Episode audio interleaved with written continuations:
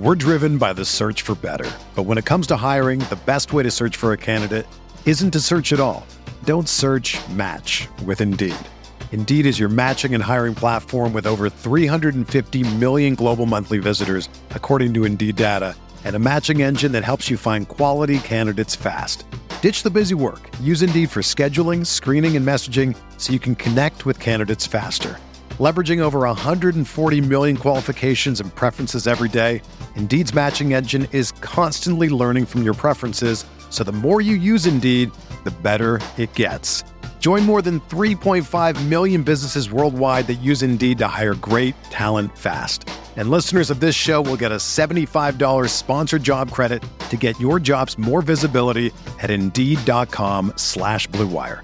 Just go to Indeed.com/Blue Wire right now and support our show by saying that you heard about Indeed on this podcast. That's Indeed.com/Blue Wire. Terms and conditions apply. Need to hire? You need Indeed. This podcast episode is brought to you by Coors Light. These days, everything is go, go, go. It's nonstop hustle all the time. Work, friends, family expect you to be on 24/7. Well, sometimes you just need to reach for a Coors Light because it's made to chill. Coors Light is cold lagered, cold filtered, and cold packaged. It's as crisp and refreshing as the Colorado Rockies. It is literally made to chill. Coors Light is the one I choose when I need to unwind. So when you want to hit reset, reach for the beer that's made to chill. Get Coors Light in the new look delivered straight to your door with Drizzly or Instacart. Celebrate responsibly. Coors Brewing Company, Golden, Colorado. Welcome to the Arsenal Vision Post Match Podcast. Well, then Perez has got the better of it, and he looks to get the better of Michael,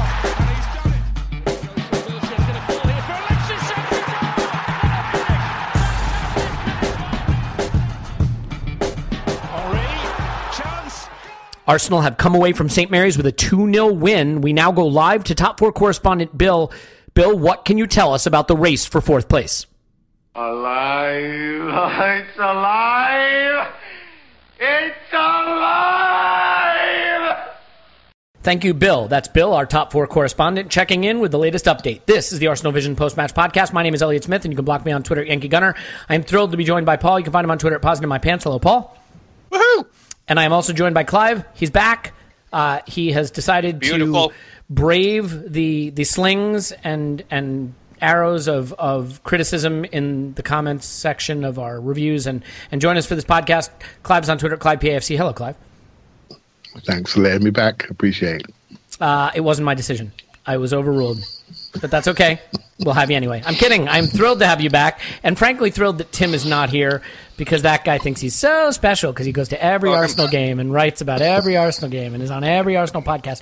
You know what, Tim? You and your smart opinions and erudite conversation and articulate. Exactly. You know what? No, we're going to go full narrative. Well, this is going to be the Sunday supplement version of the Arsenal Vision Post-Match Podcast. I'm kidding. We would never do that to you, dear listener. Mom, we love you too much. Okay, let's get started. Unchanged from United, the back three rides into the sunset again. I thought overall this was a good performance. I mean, look, it isn't the high-flying, swashbuckling Arsenal that we've seen over the years, but it is an improvement on just about everything we had seen over the months. And I thought this was a solid, if not spectacular, performance. But the first portion of the game was dominated by a dynamic display from Oxlade-Chamberlain. And, Paul, I think, you know, it's... Is this still your funny intro? No, I'm being serious. Look, this is the thing that frustrates about Ox, I think, though, right? He looked like the Ox. You remember the AC Milan game in the Champions League? Yeah. When kind of a coming out party for him, the one where we almost recovered a terrible first leg deficit. Stop me if you've heard that one before. He could get past his man any time he wanted to. But his crossing, I mean, I realize he just played a cross for a goal against United the weekend, but his crossing was wayward on the day. And I think I like to see what he was doing on occasion in the game, which is try to beat the next man, try to take it into the box, try to come central and look for runners instead of just floating across through the box or whipping something in low and hard towards the near post, especially if we don't have Giroud in there. So What did you make of Ox's start until he had to leave with injury, unfortunately? Yeah. No, I really liked it. I possibly liked it slightly less than you for a change. But no, I did really like it. Yeah, he was hit and miss with the crosses, maybe a little bit more miss than hit. But as we kind of, you and I were kind of knocking back and forth before the game, you know, crosses are low XG. They are hit and miss. But, you know, a terrible cross is a terrible thing, but a cross kind of in the particular zone, you know, it may not show up in XG, it may not show up in a direct chance, but you got to mix it up a bit. So did we quite get it right in the first half? No, but that's what second halves are for. Unfortunately, you got injured. Yeah, most of our attacking seemed to be through Ox or down his side, but basically through Ox. So he was pretty dominant in the first half. And so I'm sure it was with some concern that all of us saw him going off. Yeah. The only consolation is knowing that Hector's on the bench and that you're in with a reasonable chance of a somewhat a variation on a theme, more defensive version of something potentially the same. I think Hector came up trumps in the second half. But yeah, you know, the big frustration for me with Ox, where you have your frustrations, mine is just the injuries thing, which is, I'm not sure there's anything the boy can do about it, but that's the problem with him. It's the problem with Ramsey. Jack Wilshere. I mean, come on, you can go through the whole squad. This has been a continuing theme. And I agree with you with Ox in the sense that here's a player who needs to get his decision-making right and his, you know, raise his technical level a little bit in game situations. And you just have to play matches to get familiar with that. You know, it's like it's hit the reset button. He'll be back, and we'll probably keep him over. You know, we'll probably keep him. He'll be back at the start of next season, and you and I will get to do it all again from your frustration. Why people get, you know, are wound up about him, and then he kind of begins to get some form where, you know, from my standpoint, I feel a little bit more vindicated, and then the fucker goes and gets injured again. So it's just, it's very frustrating all around. Very frustrating all around. It is. And I think, Clive, for me, the thing with Ox that impresses me the most is his ability to beat a man and chew up the grass in front of him and explode forward. And we saw that in midfield in years past from players like Rosicki. Wilshere was able to do it to a certain extent. Cazorla didn't have the explosiveness, but the escapability and the ability to carry the ball that extra 5 or 10 yards forward to create mismatches up the pitch and pull the opposition out of position.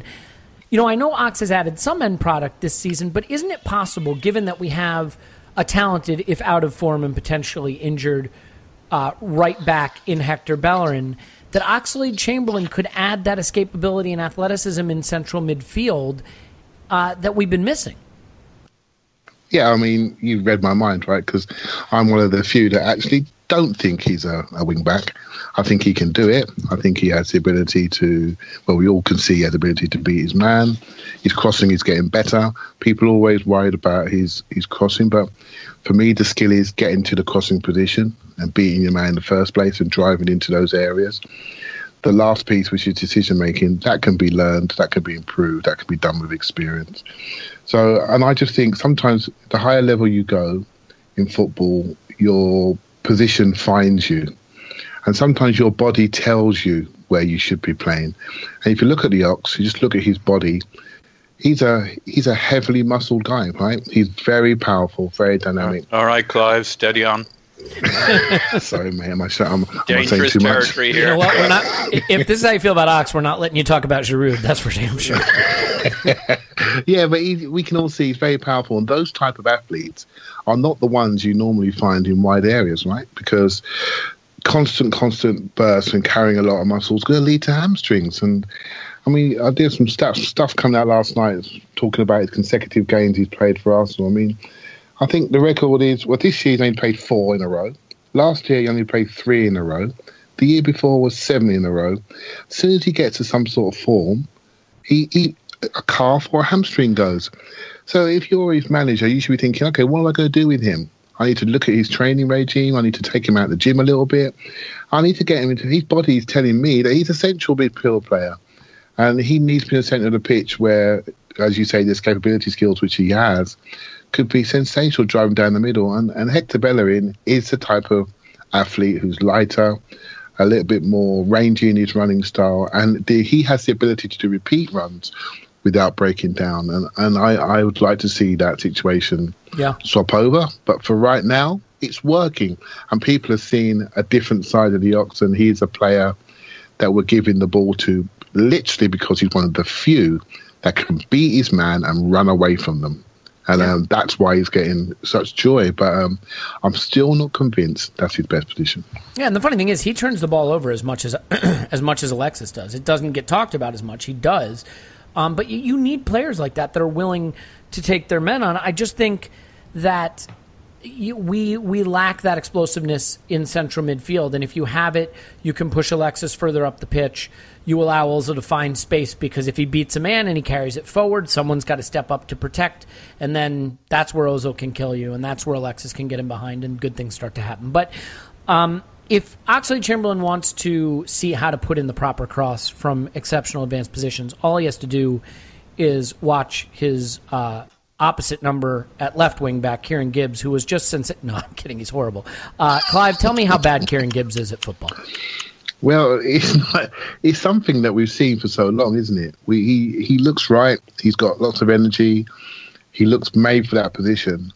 But, you know, your eyes never lie, right? How do you feel when he's in the last third?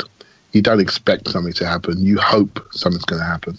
You know, and whereas I think Monreal is far more accurate, far more consistent, far better at different combinations. And when he's in the last third, I just think something's going to happen, more so than I do with Gibbs. I don't dislike him. I like him. No, I don't dislike him either. But that was a pretty rough performance, right? Yeah, it's just not. If we're looking at upgrades, we should be looking at upgrades. For him, he needs a fresh challenge. I think he's got a little lease of life here just recently, but it feels like a last bounce for him. I just feel he gets into great positions very, very regularly for an offensive club in wide areas, and we don't get enough end product. And it's a learned skill, but this has been the same issue for many, many years.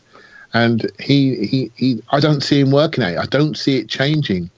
And these players are all super technicians. He's great in tight spaces. He can do it. I've seen him do it. But crossing under pressure when it counts, to find your man in the box, to get the first goal, I don't trust him to do it. But it'd be interesting to see what happens, because my mind's already moving forward to Chelsea, and it'd be very interesting to see if he does make it into the team for that. Yeah, and some of that's going to depend on what centre-backs are available, right? I mean, I still think the best group we put out there was Holding on the left, Koscielny in the middle, Gabriel on the right, and then Nacho as the left wing back. And I think, look, if you're going to persist with Alexis as sort of the left forward behind Welbeck, he needs to have a better overlapping partner at left wing back, right? Well, plus if you add in Mustafi, who'll make a very nice centre back in the three, it's going to be even harder for Wenger to find a spot for. That's a great point. Yeah, because he's tailor-made. Tend to push. Yeah, that's going to push Monreal up pitch, I think. Well, let's get to Mustafi, Paul. Because first of all, I said we were unchanged. We're obviously unchanged except for Koscielny forced out by injury and Mustafi coming in. Defensively, but apart from all of the changes we made, everything else was the same. Yeah, exactly. We were unchanged if you don't look at the changes that we made. Yeah. So I mean, very clear. Look, given some of the logic that's being thrown around in the world, and in particular America right now, like I'd say that's still pretty much upper echelon. Yeah, let's let it go. Yeah, anyway. So, look, with respect to Mustafi, I guess my question to you is, obviously, this wouldn't be his role if Koscielny was fit, but what did you make of his performance coming back after being gone a while and seeing how the back three had worked without him? How do you think he integrated? I think he did really well. I mean, obviously he had some eye-catching tackles, one or two that were almost caught an eye. Did he go to ground too much, though? Like, he was flying into challenges in this game. Yeah, the one he got I think he probably got a yellow for it, but certainly no, I don't think he did. He got a foul for it, where he went sliding in and got the ball cleanly, and, but it was, in this day and age, it looks reckless, so it is reckless. Not in control, yeah. Mm-hmm. Yeah. But you can't question the boys' commitment or that of anybody else's on the day. I mean, they're, you know, that. How do you wind it back at the appropriate moment? I mean, you know, it was a point at which you're trying to get a hold of the game, so fuck it. So yeah, he was a bit careering into a few tackles, but overall his tackles, his covering was really good. He's, you know, you say Koscielny has a lock on that center back position. And I think you're right, I mean, in all practical terms. But actually, Mustafi is probably the natural distributor out of the whole bunch. And but I still think you're going to play Koscielny in the centre, just because that's kind of the de facto leader spot. Mustafi has played to the right anyway and distributes well from there, so no issues there. And Holdings looked very good on the left when we used him there. So you're going to have three very good distributors at the back.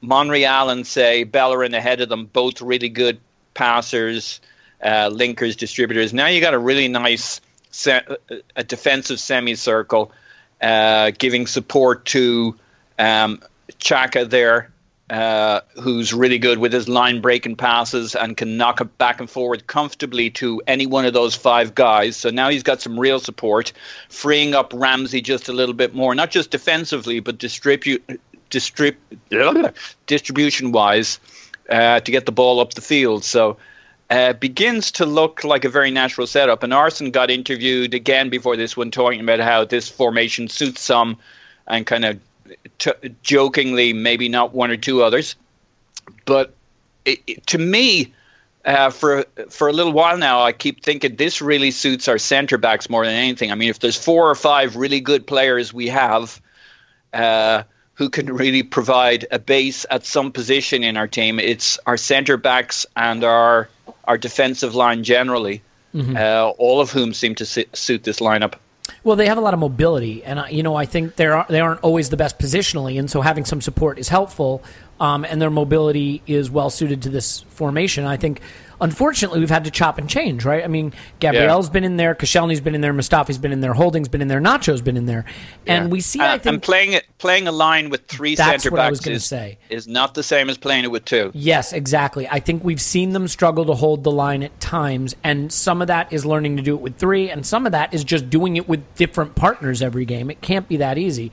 The guy in the centre has to. He only ever had to look to his other centre back. Now he's got to see both sides, or they have to. You know, they have to pivot around what he's doing, right? I mean, that really has to be the way that dynamic works. And when he's flying around, going into 2-footed challenges, how do you know where to stand? Clive, one guy that I think has been unfairly criticised this season. He had one rough patch, but honestly, has stabilised a position that for so many years was a dumpster fire for us, and that's Petr Cech. He comes to the rescue in a couple crisis situations again this game, and I thought he handled set pieces really well, which I think is a strong suit for him. So what do you make of Cech lately, and were we maybe just a little too quick to write him off when he went through a bumpy patch there? Yes.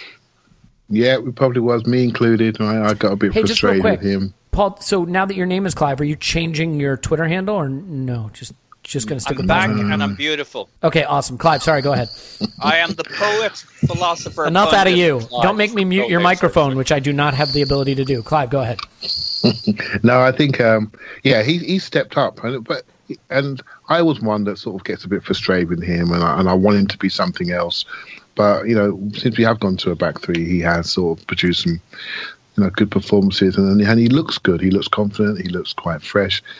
But I've got to say, you know, there's a bit of me that's sort of I'm really pleased with this formation, because what it's allowed us to do is, when we're playing rubbish, we don't concede, and it's giving our strikers time to score, right? And so the whole team is much more focused defensively, but we're still conceding too many chances. Not massively against Southampton, because they're not in great shape, but I still feel we're conceding too many chances. So, but when we do, the goalkeeper's making the saves, right? And even in defeat at Tottenham, he was excellent. So, you know, I was one that gets. I want to see a little bit more of an aggressive goalkeeper, but maybe with the three centre backs a bit closer to him, he doesn't have to be that aggressive in his starting position. I do think with those, what's missing in that group of agile, quick defenders is a communicator.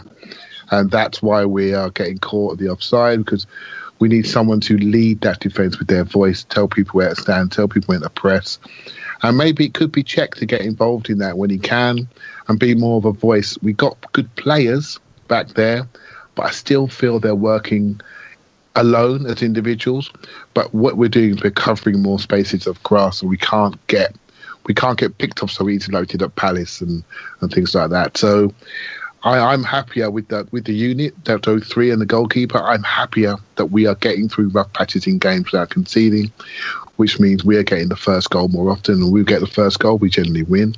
And Petr Cech is part of that, but I'm looking for improvements within the structure, and I'm thinking Koscielny, absolutely, football-wise, reading-wise, he's the man. He reads it, he's quick, he's aggressive, and he does all the right things, distributes nice and calmly. But I want someone to open their mouth. So it'd be interesting when Mustafi gets there. Yeah. Will he be the one to do that? He could be the one. So he's pointy, shouty, communicating. Yeah, he's a bit of a flamley in that situation, right? So he is. So you know what, Koscielny may end up being one of the two aggressors, and someone like Mustafi, who's going to be a voice, could be the way in the centre. But it's great to see that, let's see it settle down. It's only a small sample size, but I do think communication between that back three and the goalkeeper is one to look at as an improvement. I think when you add on the fact that Mustafi is the most natural distributor, if he really does have a good brain to go with the pointy, shouty, communicatey, distributy stuff, it might be another season or two till he's that kind of established, but yeah, and also he's not the biggest, right? So no, the other two are the ones that are going to take the first ball, and he could be the one to cover around. We know he's a front foot defender, likes to go and smash people, but he tends to know when to step out. And if you look at David Luiz, he's got that skill as well. He hangs back, but every now and again he gets very aggressive and he drives straight through midfield with the ball. He drives straight through to get a tackle, and the other two defenders drop in and cover around him. So Mustafi could be the secret one to be the central player. The more I think about it, the more he potentially could suit some of his attributes. Fair enough. I think the way we play, it wouldn't hurt to have a more mobile sweeper-keeper type guy between the sticks, because obviously we see a lot of opportunities where teams can get in behind us, and Cech is not going to come off his line, not at this age anyway. But then you look at it and you look at the Premier League and you say, at the end of the day, you probably need a guy who's big and strong and commanding and commands his box well and set pieces, because that's a big part of the domestic competition. And Cech does that. I mean, I feel fairly confident in him on set pieces, and that is a pretty refreshing feeling considering some of the stuff we watched down the years. Let's talk midfield, Paul. And as great as Ramsey was against United, it wasn't really working for him. And I want to bring up something that you mentioned and that the manager alluded to. You said you think Ramsey is a player who can really only shine at his brightest when he's at his fittest. And the manager seemed to echo that with some comments he made about Ramsey just coming back to fitness and being able to use his engine to do the things he needs to do. Is it possible that then playing a second game in 3 days kind of prevented him from doing that, because on this day he struggled to get involved and the runs weren't really happening for him? So I didn't have I was kind of on the road and I pretty much caught the game. Caught the second half when I got home after listening to it on Arsenal radio. If you want to be truly terrified of Arsenal playing a game, listen to Arsenal radio. Those cowards had me absolutely shitting myself listening to it. So anyway, I watched the second half. True story, there was a Champions League qualifier second leg. I don't remember who it was against. It wasn't the Udinese one. What came after that? Was it Besiktas? Did we play Besiktas in a CL qualifier? Does that sound right? I think so. Yeah, definitely Turkey. And, and there was a second leg, and any away goal would have put us out. And they had some former Premier League player. Not Drogba. Was it Drogba? So who did they have? They had some big, strong guy who had tormented us in the Premier League, and he headed the ball just wide at like 90 minutes. And I was listening to this. Demba Ba. That's who it was. Demba Ba. Yeah. And he heads just wide. Not Drogba, obviously, but Demba Ba. And he heads just wide. And I'm listening to it on Arsenal radio, and the call was basically them just screaming, "No, oh God, oh Demba Ba!" And for a minute, I thought we were going out of the Champions League. And then they're like, "That was so close, he could have won it." I was like, "You bastards!" Anyway, It's just a little anecdote, Paul, to your point of how terrifying it can Indeed. Be. So, moving on. Yeah. I just want you to appreciate that I didn't point out your racism once again. What? What? In what? I gotta be honest with you. I don't even know. Black and beautiful at the start. I thought that was terrible. Wait. Go back. What was even racist about talking about a Demba Ba header? Because I thought it was Drogba. I just knew it was a big, strong guy from the Premier League. The fact that you are imputing a race to that makes you the racist. I was thinking big, strong guy. Anyway, where were we? Yeah, I mean, not on racism again, that's for sure. Can you please go on? What were we talking about? Oh, yeah. So Ramsey. I thought he was better than you pitched him at, but I'm not sure about that at all because I don't have a really good handle on the first half. But to the point of whether he, a lot of people might listen to the comment about him not being 100% and not being as good as he would be if he was 100% and say, well, that's everybody, isn't it? But some people fall off the chart and he goes off it like a cliff. I mean, I just think he's bang average when he's at 80 to 90%. It's not till he's 100% till he can really, because he's not that fast, but if he has his engine, if he has full fitness and he can get all over the place in time, otherwise he's always a yard short. After a long run somewhere to no avail, and then he's to dart back the other way. And, the manager's comment was when he's 100%, he can use his engine and his tactical nous to get to where he needs to be and make it have an impact.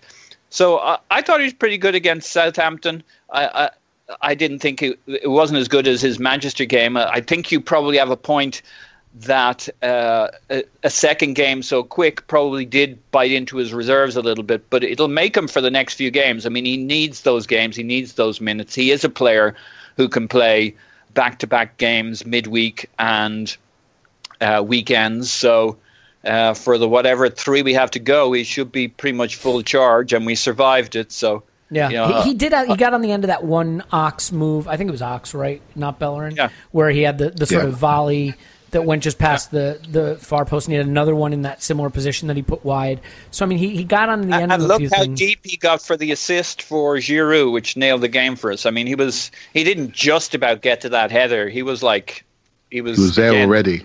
Yeah, he was there already. He was waiting. Well, that's because it took Giroud about a half hour to get to that position, so everybody else was there waiting for him. Well, look. Go ahead, Clive. No. If you're going to stay on Ramsey, I've got to say something, right? Because that situation on that assist, if you look at Ramsey's game, when he's fit, what he tries to do is two jobs. So he's, we pick him as one of two midfielders, and he is the second midfielder. And for me, his natural position is being the third midfielder in the three, where he's got much more license. So what he's doing with his back three behind him, he's saying, well, you know what, I'm going, I'm going to push, I'm going to break. Then all the YouTube videos come out with him doing great work, and all that great work is in the top third. Right? All that great work is in the top third. Or you see him running back from behind the play to make a late tackle into the box. And he's another one that puts far too much stress on his body. There's far too much sprints, gives far too much work for him to do. And he's another one that breaks down. I wish he would dominate a smaller area, decide, well, this is my area in centre midfield. I'm going to not just run straight up and down, but I'm going to run laterally as well and really dominate this area and really make people chase me in the midfield. And then I'm going to join much later. He joins too early, and this is why he stopped scoring, because he's already in the box. He's a standing target, and he can be bullied and pushed as he's standing still.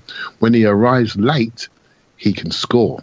Right? So he scored 2 goals this year. One was against Lincoln when he's on the line, and one, which was, I think, a really good goal at Preston, when he arrived and took an edge of area shot. And that's a skill which he really has got. He has got a great shot on both feet from the edge of the area.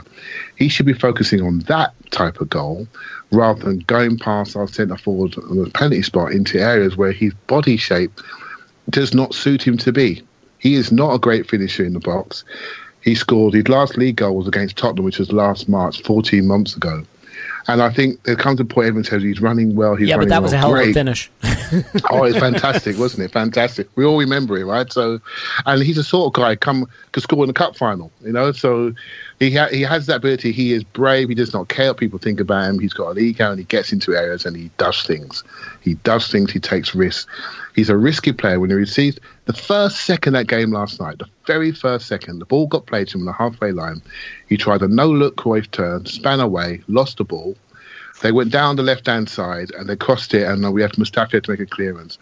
His whole nature, his default, is to take risks. And personally, with my coach's head on being overly pragmatic, which I just can't help, I want those risks to be taken higher up the pitch, not in the centre of the pitch when we could be exposed. So it's not hurting us against Middlesbrough and Southampton, and the teams who are playing at the moment, although Southampton was a great result. But I'm looking ahead to the teams that we have to beat. And there's two teams in London, Chelsea and Tottenham, that would love to see those risks taken in the middle third. They can spring on us and score. So that's my judgment. That's my benchmark. But you can't deny he's moving better. He's moving better. He's looking better.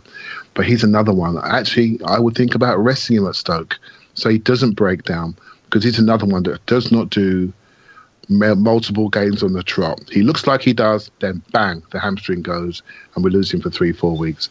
So I would actually take him out the weekend and do something else to make sure that he can be there for the games that really matter, like the cup final. I mean, I guess it depends, right? Like, if Liverpool played West Ham before we played Stoke and beat West Ham, I'd say they're probably going to beat Borough at home, so there's not much to play for. I don't think we have the luxury of resting anybody because we have to keep that pressure on them. You're probably right. And, you know, if you asked Arsene Wenger Stoke right now... Stoke will be our toughest game, I think. Oh, yeah, and if you asked Arsene Wenger right now, which would you rather have, top four of the FA Cup? He'd take top four, you know that. He wouldn't say it openly. Absolutely. But, to Ramsey's... defense to some extent, not that we're being critical of him, he did make some great runs on the counterattack where Alexis held the ball just a beat too long and had it taken off of him, where it looked like he was getting ready to give the ball to Ramsey on the run, and those two seem to struggle to get on the same wavelength. You know, Alexis is pretty demonstrable with his frustration with Ramsey and vice versa, which I think drives some people nuts. But at the end of the day, two very talented players, and you'd like to think that over time playing together, which they may not have, that they would get on the same wavelength. And one person that is on what the wavelength we want them on, whatever wavelength that is Granit Xhaka. This is a second consecutive fantastic performance from him. Paul, how much of the improvement in Xhaka's performances do you attribute to the formation, and how much do you attribute to him finally finding a partner where they've got the division of labor down right? Ramsey, a little more license to run, Xhaka, a little more license to sit and survey what's ahead of him and distribute. Yeah, yes to both of those. I mean, obviously the formation serves him because we don't have another midfielder who can cover him. You know, we debate how mobile he is. Nobody thinks he's super mobile. The question is he okay, or is he a liability? He seems to be moving better in this system, but maybe that's just this system. And maybe it's just, again, the more they know who's doing what, the more mobile he starts to look. So he's getting around the place. He's getting back. He's getting forward. Ramsey, it suits him for getting forward. We talked about that. I like the fact that he gets in behind. I diverge a little bit from Clive there. I think we have so few players who get in behind them. And just like every now and then you need to mix in some crosses, in my view, you need some people to get behind them to make cutbacks, etc. So if it's not going to be somebody else, and you know, very often we don't even have Welbeck up there, you need your Ramsey's pushing forward. So you got... conversely, you need that coverage for Xhaka so that they can make their adjustments to the game.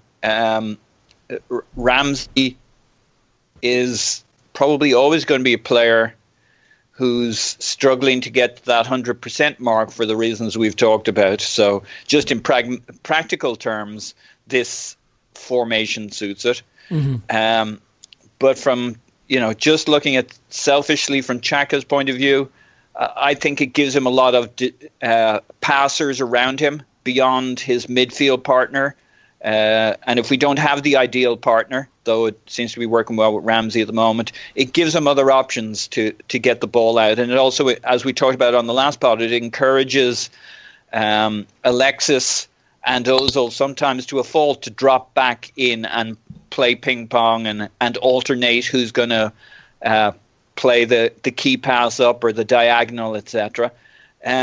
So it's a really good mix, specifically from Xhaka's point of view. And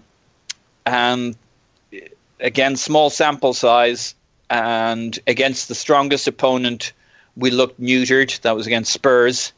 But in a way, I'd make the case that Spurs is probably the best reading, but also a bit of a false reading. Not every game is like a derby at White Hart Lane, and you know, for the second or third time, you use the system. So, I'd agree with that, Paul. I definitely think Spurs was harsh because they scored two quick goals. We never saw it at 1-0 long enough to really know what we'd have done. Yeah. I think it hurt after two quick goals. Yeah, so not that we were hard done by or robbed, but I think to say, oh, well, that's the measure of us in a top game. And again, talking about tiny sample size, we don't really know, do we? I mean, it's such a divergence between the Tottenham game, the City game, which had its own kind of funkiness against a good team that played a really open game against us. So our City really the toughest opponent to play that system against at the moment? So it probably won't be until Chelsea in the FA Cup final. And again, talking about small sample size, did you really get in the measure of us going up against a strong team while we've had the chance to, at least, we still won't be masters of that formation by then, but we'll at least have had, you know, 6, 7, 8 games under our belt playing the system, even though the players rotate. So yeah, Xhaka looks really good. Yeah, this really suits him. And he's got it gives him so many players around him as options that he can ping pong it off. So. Yeah. I mean, just tremendous to see him starting to grow into this role, getting regular time in a formation that seems to suit him and with a partner that seems to suit him. And you know, obviously, there's still work to be done in his game, but you know, at least now you can see the quality and the caliber of the player that we bought. And in every game now, he has a number of just exquisite passes where you say, oh, that's a Xhaka pass, you know, where nobody else in the game is really, you know what, Paul, even basics. It's amazing that the commentators have yet to catch on to him. No, I mean, even when he just swings the ball to the flank, you know, that sort of, the way he puts that curl on his passes out to the flank to the left wing back or whichever forward is taking up the wide position. And the other one with the outside of his foot. Yeah. I mean, is a jam. He bends it both ways. It's fun. Yeah, it's fun seeing the technique he uses with his passing, and you know, we haven't seen a lot of that since Santi went down, and it's, you know, it's good to have him doing that. And he's totally under the radar. I love it. Yeah, I mean, ultimately, you know, I mean, there's a lot of times that we overrate our players, but I think this is a case where he's been underrated because of his reputation for red cards, which, you know, I'm costing 30. Why do they keep going on about 34K? Every fucking, well, not 34K. If it was 34K, it'd still essentially, but yeah, 34M. But look, by the way, every fucking player is 34 million. Yeah, I mean, by the way, I gotta mention it because Tim's wrote a good blog tonight on Xhaka, so. You should have a look at that, mate. It's really, really, really good. So if I didn't mention that, Tim would kill us. We probably covered all the points you mentioned anyway. Clive, last week. Not the best game for Danny. Struggled to get involved. He did have one sensational flick for Ozil, and Ozil was a little ponderous on the ball, didn't get it out from his feet, and there was a tremendous saving tackle late included in that. But other than that, he struggled a little bit. And so I think when it comes to the fact that Alexis scores a magician's goal from a central position, linking up with Ozil. It's everything we haven't seen since he's moved out of that center forward position, right? I mean, it's Ozil playing to Alexis, which is what we want to see, him getting on the end of moves and then using his extravagant brilliance in the box to create space and finish. As tremendous as the goal was, did it just rekindle for you that sincere desire to see him given another chance at center forward? when he's there, he just looks so natural, doesn't it? It looks so natural the way he takes the ball on. He's got two players in front of him, and everything in your body says shoot first time. He decides to just calm himself down, dummy two defenders onto his weaker side, which people don't. He doesn't normally do. He goes, loves to go shape left and then go to the right. But he shaped right, went to left and slid in. It just looks like the first goals in games are massive, as we all know. And it just looks very, very natural. But what Welbeck does do is he stretches teams and he keeps teams honest. And that's a massive plus for the team. It's quite interesting now that teams are not pushing up on us.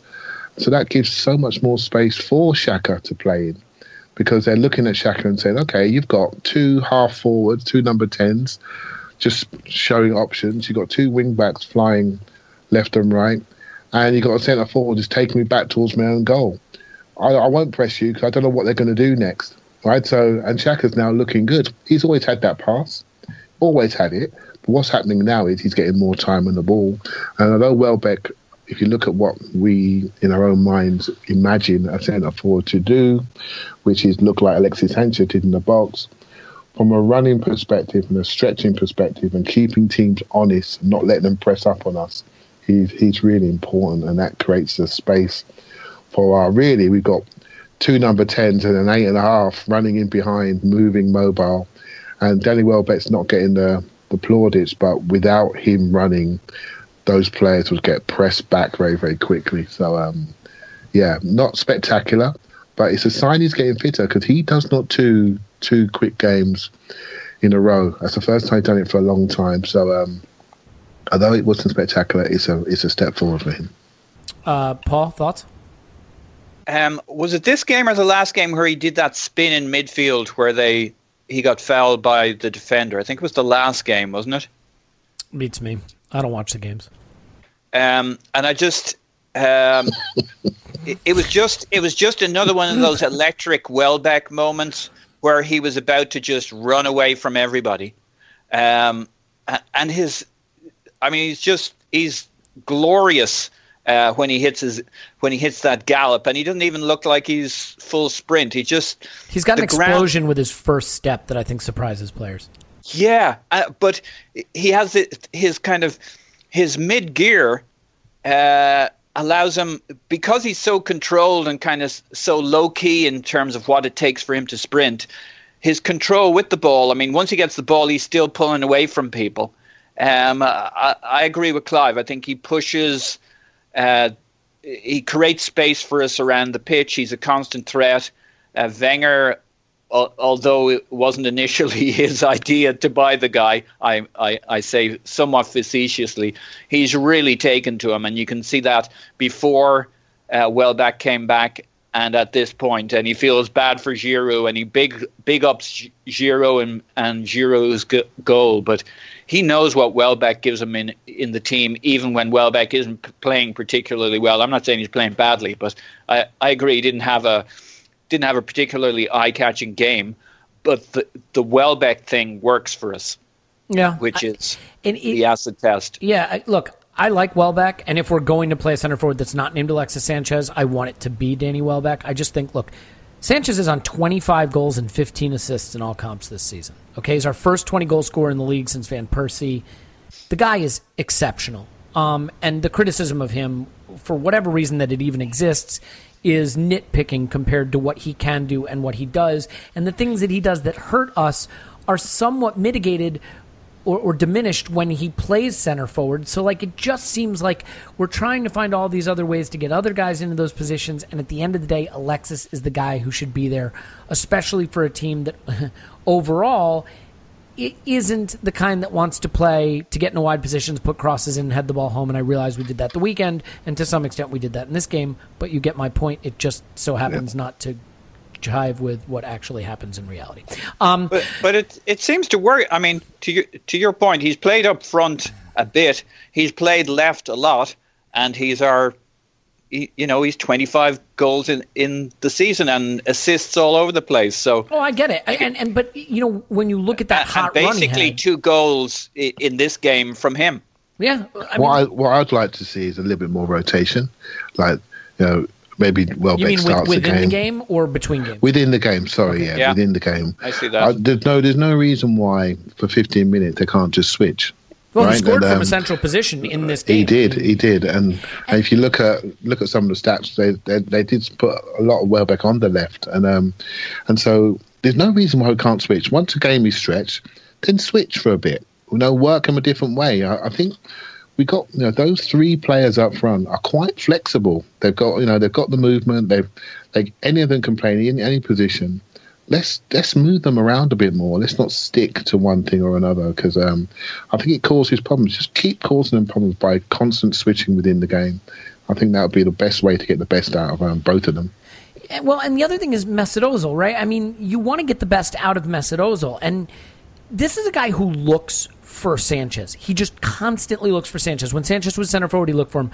Ozil's passing combinations in this game, 14 to Xhaka, 13 to Sanchez. I mean, he's always looking for Sanchez. And the next closest, by the way, 5 to Ramsey. So, you know, he makes that effort to find him. And your two most talented players connecting is your best path to scoring goals in football. And so to me, when he's at center forward and Ozil's behind and Ozil can try to play him in, and then sometimes he drops deeper and Ozil makes the run. But I think we've seen too much Alexis as facilitator on the wing and not enough Ozil looking for Alexis in those hurtful areas. And I just think that has to be tactic one. Everything else has to be 1A, 1B, or 2, because Ozil to Alexis is your best route to a goal. And that's, you know, I think that's where we should be setting up our team. Real quick, but before we come to some end-of-game discussion here, Clive, so Olivier Giroud comes on and gets a goal, and kudos to him. And obviously he's not my cup of tea. He's been phenomenal when he's come on as a sub and he gets the goal. If you look at the move where he gets the goal, we have a great counterattack opportunity, and he can't get into the space he needs to because he's too slow and the opportunity dies. And then we, through tenacity, win the ball back and get the ball across to Ramsey, and Ramsey heads it over to Giroud, who heads down. Lovely. No argument there. And the player clearly is good in those positions. He's clearly not good on the counterattack. Like, he's just not fast enough to run into those spaces. And to me, you're 1-0 up, and you're starting to see Southampton come on you, and you're starting to see these counter opportunities develop. And we've been kind of poor in the counterattack through execution, but clearly there was space to run into. And Giroud felt like the wrong choice to me. Now, I get that it worked out, that he got the goal. But my question is a little different. Do you feel that Arsene Wenger's substitutes, by and large, are pre-planned? That he has the guys he likes, that he rates, and those guys get on first, regardless of the situation? I mean, can you make an argument that 1-0 up against a team away, against a team that's going to have to start attacking you, Giroud is the right sub, or is it simply that Giroud's going to be my first attacker off the bench? Yeah, I think he plans it, right? So if you, when you go and watch Arsenal, you can see it on TV, right? So the three subs that are coming on, they're the first ones up to warm up. You can tell. They're the ones that have been designated. Okay, we had an injury in this game, but Bellerin would have probably come on in this game as well. So so he definitely pre-plans it, regardless of the game. And I think, you know, in your mind tells you, bring on speed in case the team's attacking you, bring on maybe a Theo Walcott or maybe bring on a Iwobi or something like that. But I just think he's going to go with Giroud. He's a senior forward. He's next off the rank. And no matter what the game's doing, he's coming on late. Simple as that.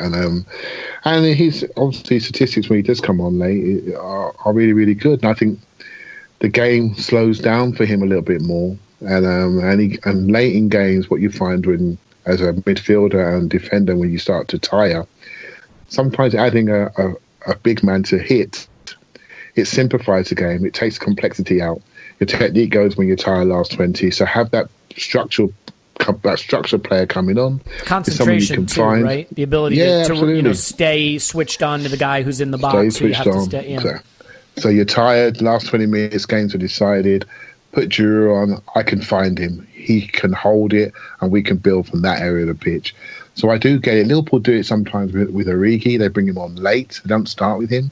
They bring him on late because they can hit him late in games. When they can't press anymore, when they get the ball, they can hit him. He runs the sides. He's a different animal. He's a bit more like Welbeck. But it's a similar thought process. I really like Giroud late in games.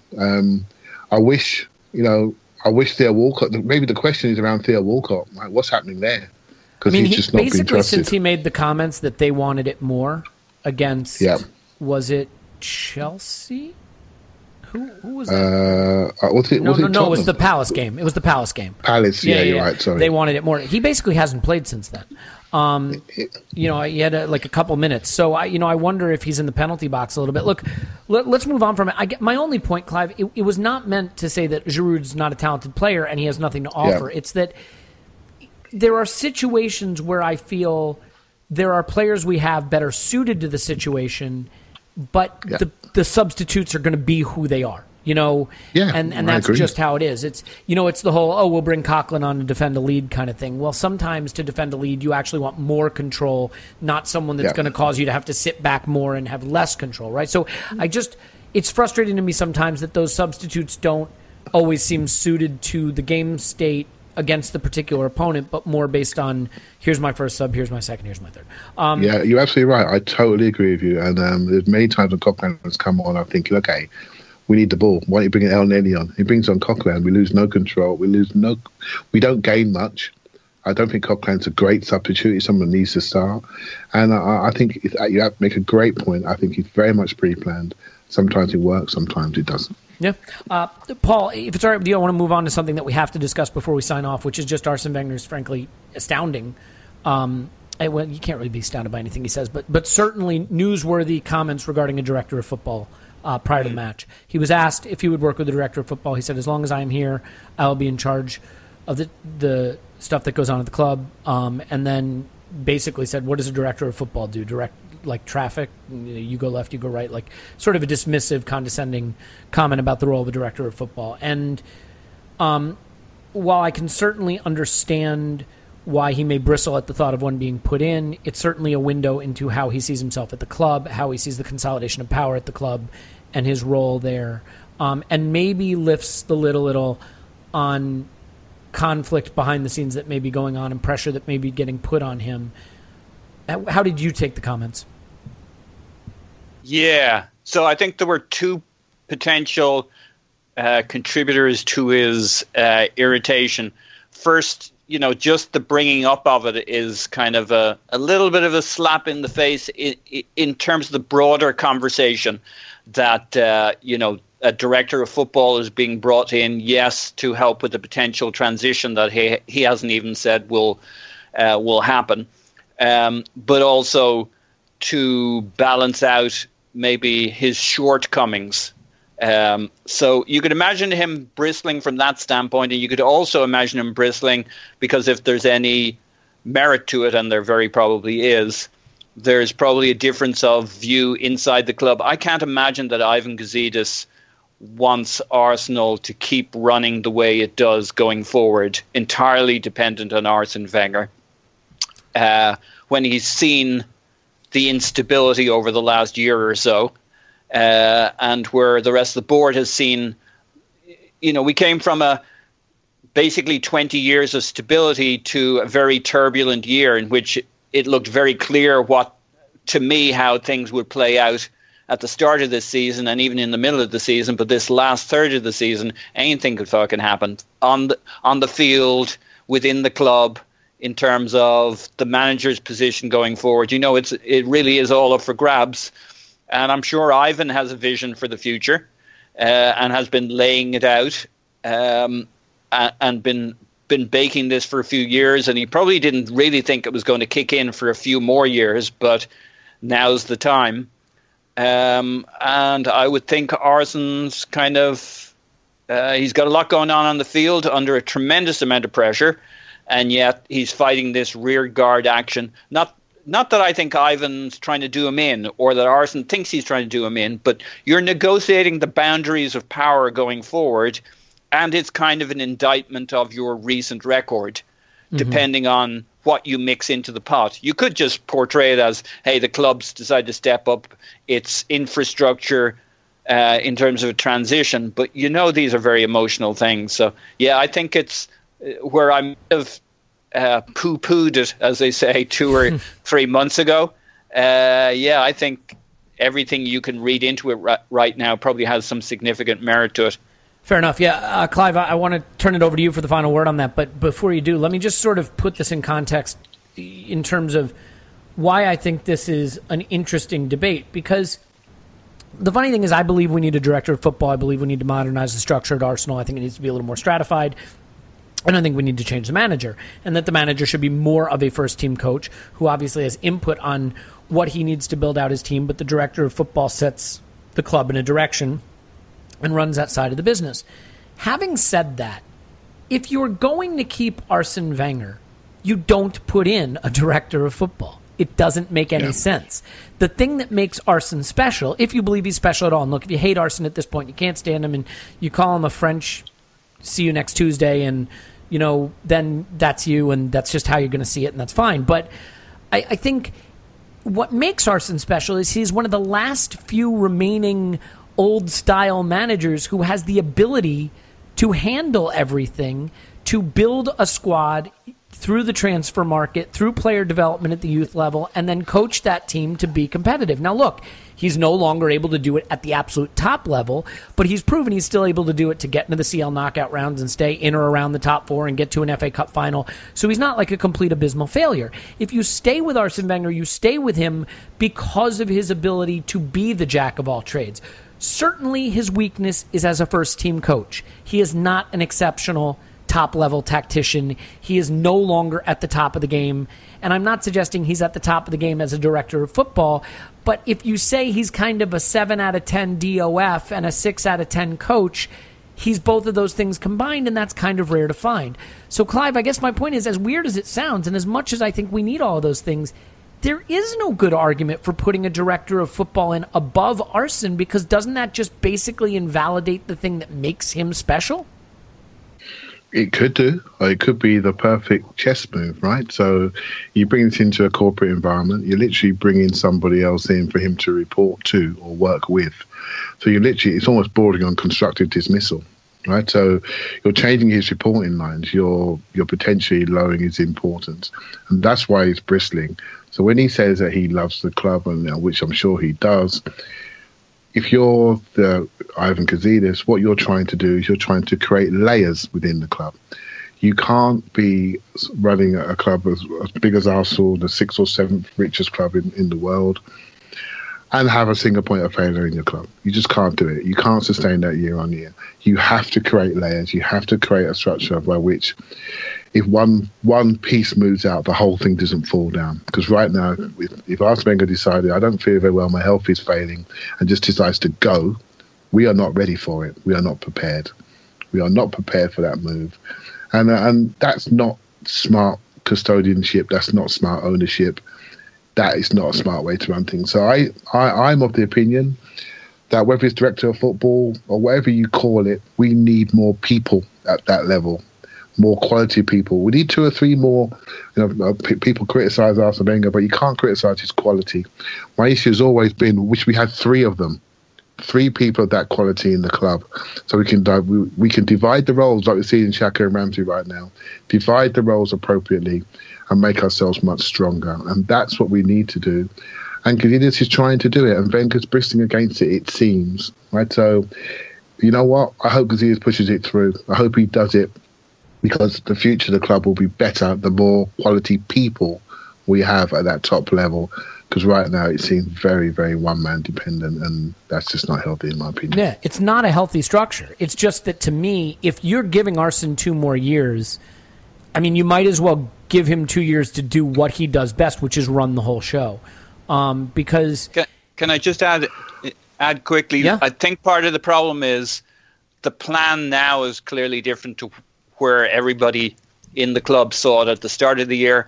They're, to use Tim's analogy, they're trying to fix the airplane in flight.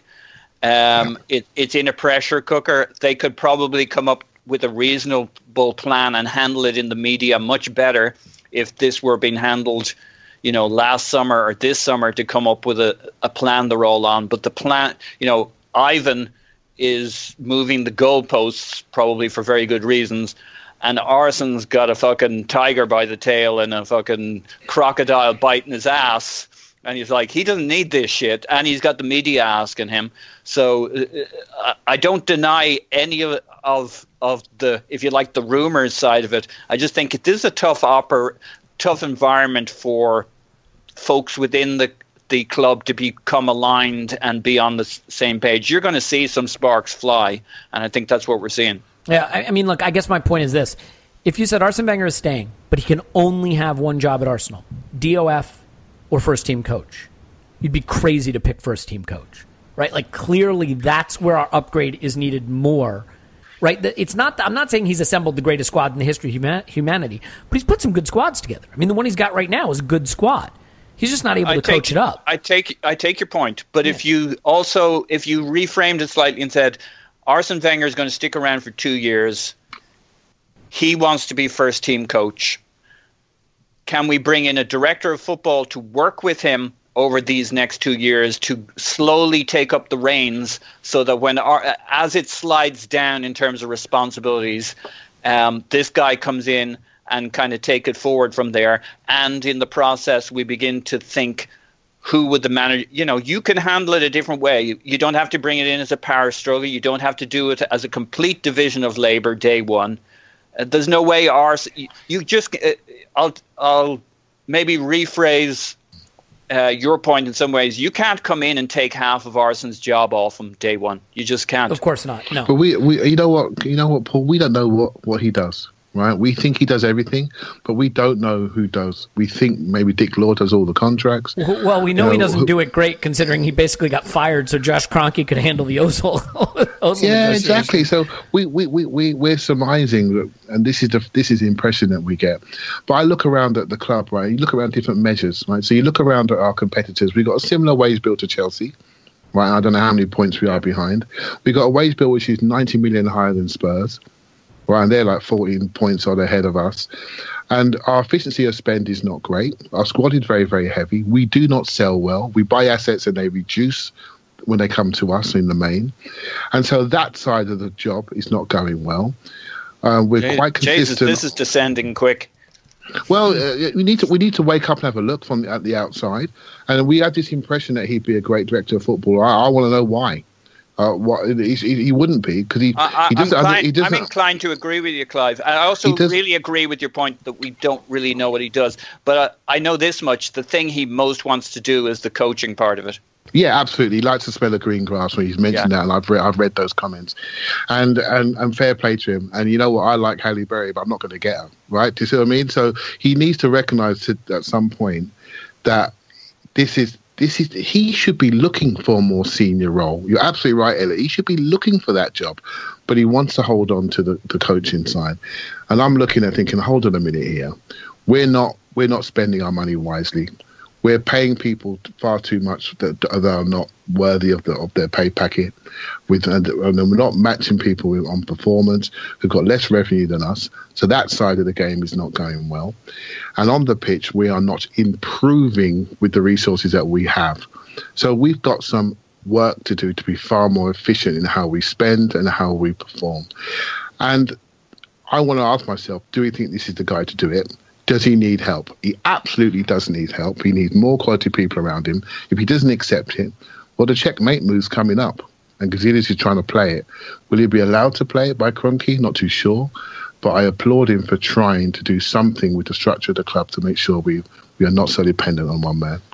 Yeah, that's fair enough. Well, a lot of this it could go a long way to being decided this weekend. If if Liverpool beat West Ham, unlikely they'll lose at home to Borough on the final day. If we lose to Stoke, again, top four gone, and top four being gone may be a impetus for change. Having said that, there's still the FA Cup final, and winning that may be enough to keep things as they are. We'll find out. It'll be a very important weekend because somehow there's still life left in the patient, as Bill, our top four correspondent, told us at the start of the pod. In any event, Paul is on Twitter at PosNoMyPants. Thanks, Pos. Pleasure. Clive's on Twitter at ClivePAFC. Thanks, Clive. Thank you. My name's Elliot Smith. You can block me on Twitter at Yankee Gunner. Please do so. Leave us a 5-star review and write nasty things in the comments section. You can lay off Clive. He's had enough. Write him about Tim. He's not here, so we can beat him up. In any event, be sure to read Tim's blog because Clive thinks it's so good. And we'll be back after we go to visit the Orcs. Up the Arsenal, everyone.